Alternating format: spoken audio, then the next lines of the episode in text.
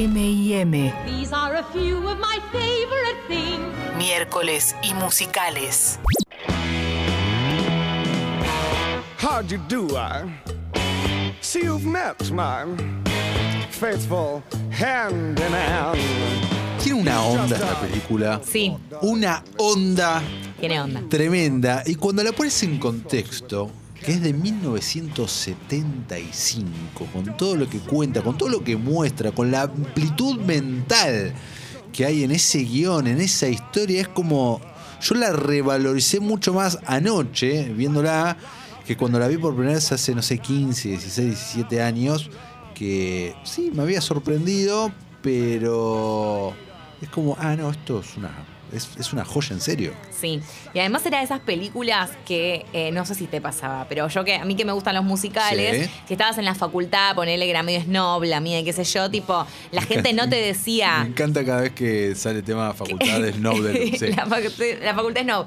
La gente no es que decía, ay, me encanta Hairspray, ponele. No, te decían, me gusta de Rocky Horror Picture Show. Era un clásico para decir, no, pero yo ya los tengo a todos calados, los que me dicen eso. Ya sé que en el fondo quieren decir High School Musical y te dicen la de Rocky Horror Picture Show porque es la que hay que decir. Porque es canchera, porque es de culto, porque es artística, en fin, porque es transgresora. Bueno. Totalmente, pero bueno, hablemos un poco de eso. ¿no? Hablemos. Hablemos de ese culto, de esa transgresión, de eso que, que estaba pasando. Está basada en un musical obra de teatro Uy. que era de Rocky Horror Shows en el Picture, ¿no? Lo, fue una adaptación directa de esto. Eh, ¿De qué se trata? Es, es una mezcla de géneros, en realidad. Sí. Es una parodia al género de terror con eh, clásico, bien clásico, con la ciencia ficción. Una pareja que de prometidos, que vemos su compromiso, de hecho, en el gran opening de la película, eh, se les queda el auto una noche de tormenta y terminan eh, en una mansión para poder usar el teléfono, para pedir un auxilio para el auto y se encuentran ahí justamente a todos estos personajes y todo lo que estaba pasando en aquella mansión que ronda mucho una mezcla entre clásico con de Drácula, Frankenstein sobre todo, mezcla de eso con otros elementos y a través de un musical, como decíamos recién, transgresor, más aún para 1975. Sí, y yo te digo que yo, de haber sido Susan Sarandon y su marido. Qué bien Susan Sarandon. Qué ahí, joven eh, que joven, está. bella, hermosa. Qué joven. Bueno, eh, yo te digo, era ellos dos, por eso te digo que obviamente hay que entrar en el código, ¿no? Sí. Porque vos entras a esa casa, a esa mansión, con esa cantidad de, de gente que la está reflasheando, yo me voy a los 10 minutos, perdón. Diez Ni en- minutos es un montón igual. y es un eh. montón, o sea, y es un montón, porque bueno, ponele que, que entre que el teléfono me lo dan, no me lo dan, me fui, no chao, me mojo en la lluvia. No tendríamos película. Lu. No tendríamos película, no, no, no. Pero es como todo el tiempo decís, dale, chicos, váyanse. Claramente acá la gente no está bien.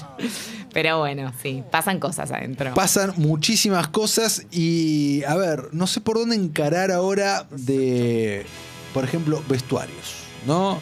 Hablemos de eso un poco, de cómo están caracterizados todos. Y pará, no, no, no, ¿qué estoy diciendo? No.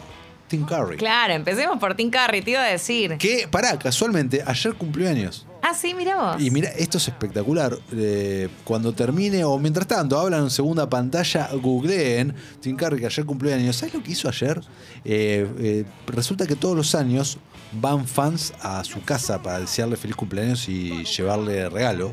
Mira, Ayer le abrió la puerta de la casa, hay fotos de él con barbijo puesto, todo, y recibiendo los regalos y firmándole pósters. Un Mirá divino, un capo. divino. Bueno, Eh, recordemos que también lo conocen ruedas, de. pobre, está medio mal. Ah, no, no sabía Sí, eso, sí, mirá. está medio mal de salud.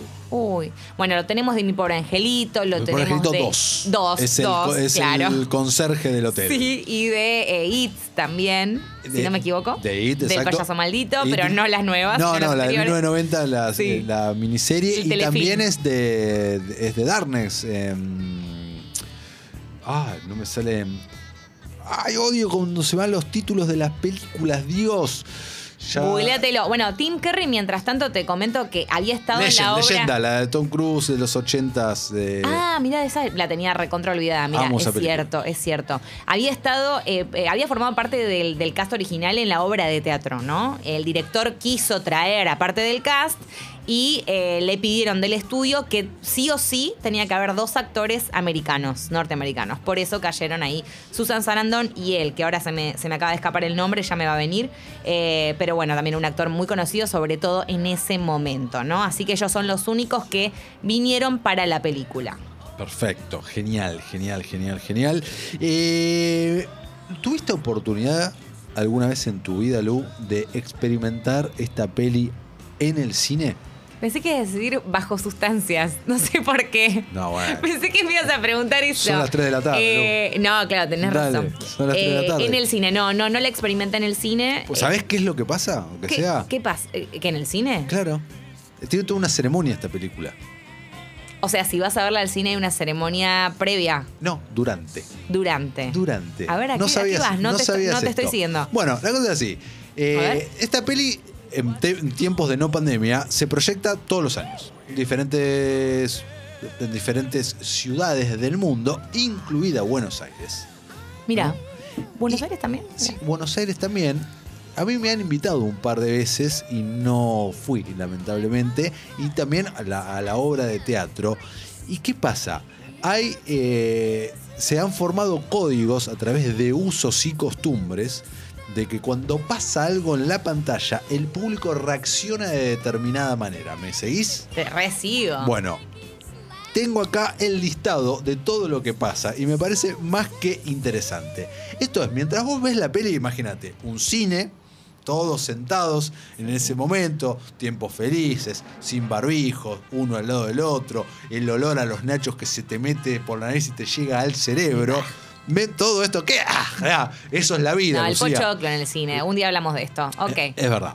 Bueno, eh, y se reparten. No, en realidad no es que se reparten. Algunas cosas se reparten y otras te dicen como que ya tráetelas de tu casa, ¿no? Por ejemplo, globos rojos. Ah, bien, ok. ¿Qué pasa? ¿Qué se hace con los globos rojos? Se los revienta. ¿En qué momento? Cuando están los labios rojos al principio. Ajá. Cuando dicen But when worlds collide, cuando los mundos chocan. Ahí en ese momento todos revientan los globos rojos. Uy, yo sería la típica colgada que estaba distraída y reviento el globo como dos minutos después. Bueno, ¿qué más? arroz. Se tira arroz hacia la pantalla cuando salen los novios al principio. Ah, ok. ¿Tiene sentido? ¿Está? Eh, se rompe un diario en un momento. Cuando Brad y Janet eh, salen de- de- del auto, se cubren la cabeza todos con un diario en ese momento y después lo rompen. Me encanta. Hacen como una sala de foley en el mismo este, cine. Pista- eh, pistolas de agua para simular la tormenta en ese momento. Buenísimo. Mientras, o sea, tenés el diario y hay otros ahí con agua. Eh, una linterna también te dicen que lleves eh, para cuando están cantando There is a light, ¿no? There is a light, pum, prender la linterna, pum, apagar, prender la linterna. Me encanta. Eh, Che, te- eh, tenemos que ir cuando termine la No, no, pandemia por favor. y vuelvan los cines. y guantes de goma, esos típicos guantes de cocina. Guantes de goma. Mientras Frank presenta a su criatura, hay que chasquear tres veces los dedos con los guantes al mismo tiempo que lo hace él. Que es muy difícil hacerlo Uy, con qué guantes de goma. Te lo tenés que haber visto varias veces la Sí. película. Papel picado.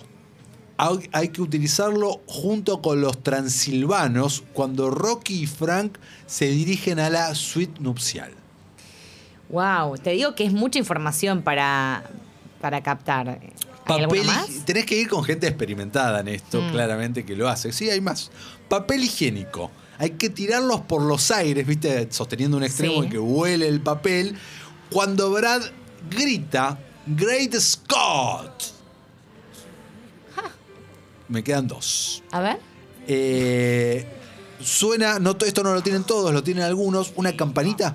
Una ti, ti, ti, ti, ti, Sí. una esa exactamente. Eh, hay que hacerla sonar cuando eh, Frank dice, ¿Do you hear a bell ring? Ah, bien, ok. Pip, pip, pip, pip, pip. Eh, y cartas, te piden un mazo de cartas que hay que tirarlas durante la canción I'm Going Home, luego de que eh, Frank diga Cars of Sorrow, Cars of Pain. Mierda, bueno, Es pero tenés que ir montón. con una bolsa llena de cosas, o con una valija tenés que ir al cine. Es un montón. Entre el arroz, el globo, ¿no? Es un, la yo sé, que, campanita. yo sé que esto aquí se hizo hace un par de años, me invitaron y no fui en el barrio del Abasto. Ah, ok. En un teatro de Lander Cool. que lo convirtieron También en cool. cine, una función clandestina, claramente, no Ajá. autorizada.